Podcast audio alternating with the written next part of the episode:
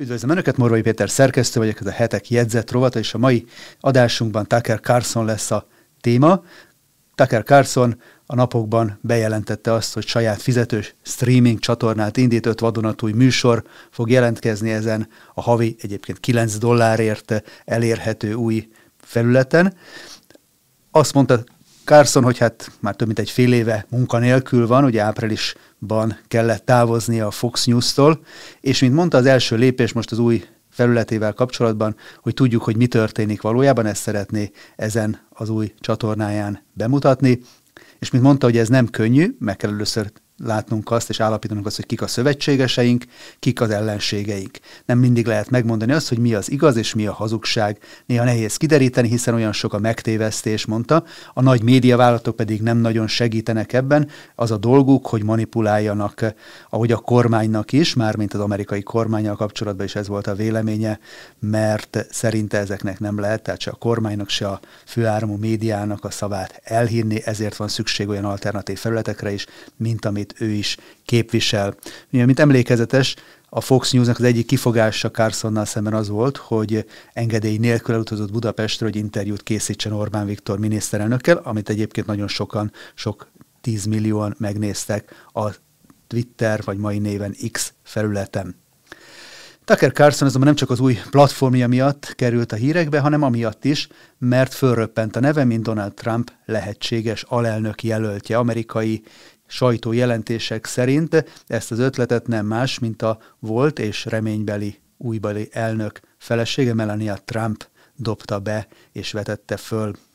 Trumptól meg is kérdezték nemrég, hogy mit szól ehhez, mármint a műsorvezetőnek az esetleges alelnöki jelöléséhez, mire Trump azt mondta, hogy ő nagyon kedveli Tucker carlson mert szerinte a Fox News-nak a volt műsorvezetője a józanész hangját képviseli.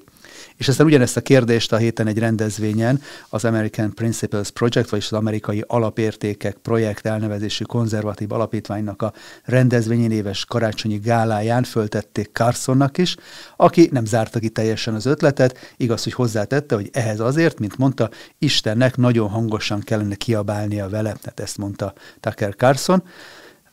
A hírek szerint azért Carson mellett vannak más nevek is a kalapban, mármint Trumpnak a lehetséges alelnök jelöltjei, többek közt G. Day Vance, ohio szenátor, vagy Sarah Huckabee Sanderson, Arkansasi kormányzó, valamint a dél-dakotai kormányzó Kristi Noem, meg még több kongresszusi képviselő is.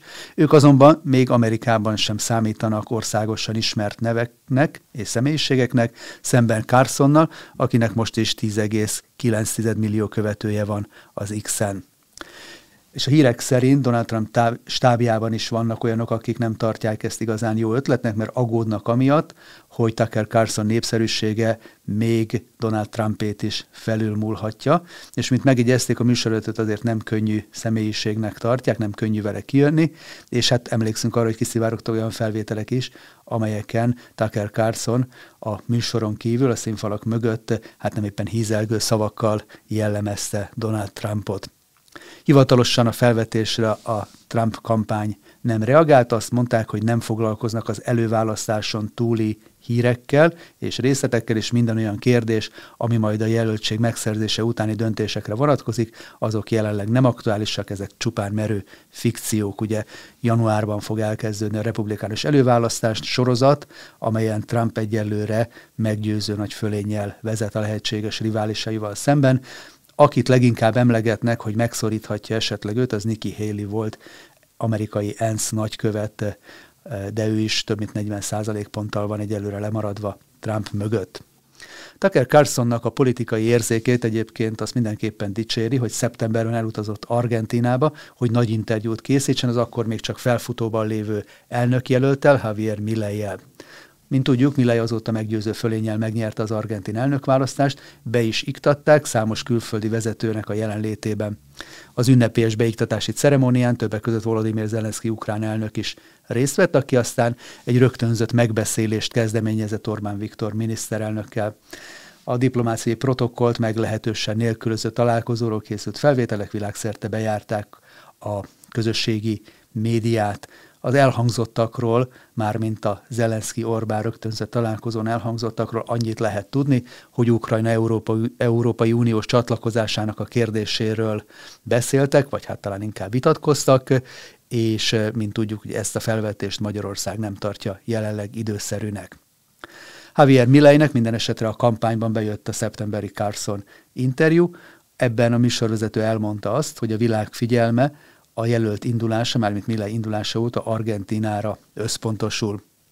Carson szerint az önmagát anarcho-kapitalistának nevező Milley az abortusz legalizálására és a klímaváltozás miatti gazdasági korlátozásokra irányuló kampányokat a szocialista program részeként jellemezte. Az interjúban Milley dicsérte Donald Trumpot, azt üzente neki, hogy folytassa a szocializmus elleni harcot, mert ő, mármint Trump, azon kevesek egyike, aki teljesen megértette azt, hogy a harca baloldali mély állam ellen zajlik. Erről az úgymond szocialista programra egyébként Milley elmondta, hogy az éghajlatváltozás körüli kampány is ennek a része.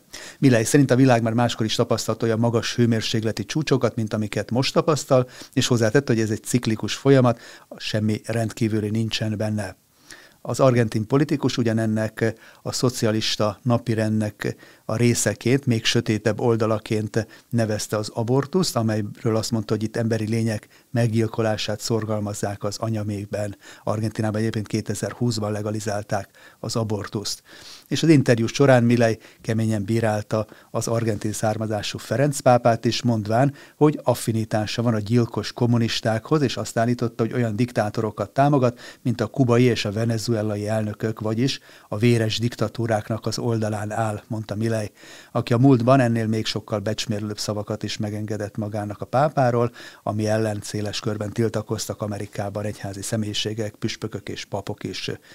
Milei azt is elmondta, hogy ő elnökként nem kötne üzletet Kínával, sem semmilyen kommunistával, és azt is elmondta, hogy erkölcsi jelzőfény szeretne lenni a kontinens, mármint Dél-Amerika számára.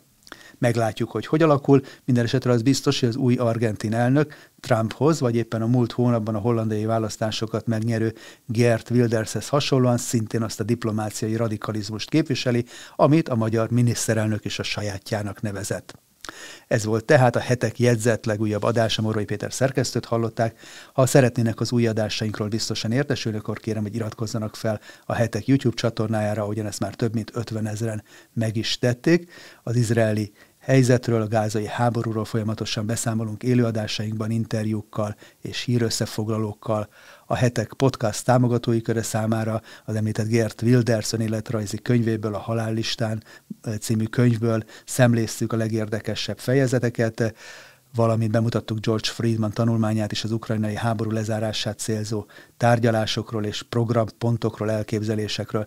Akik csatlakozni szeretnének tehát a Hetek Podcast támogatói köréhez, az ehhez szükséges lépéseket megtalálják a linkben, leírásban és a háborúk hírei exkluzív legújabb adásában pedig Seymour Hersh, Pulitzer-díjas veterán amerikai újságírónak a tényfeltáró tanulmányát mutattuk be arról, hogy a Hersnek az információi szerint közvetlen tárgyalásokat kezdett egymással az orosz és az ukrán vezérkari főnök Zelenszky elnöknek a megkerülésével.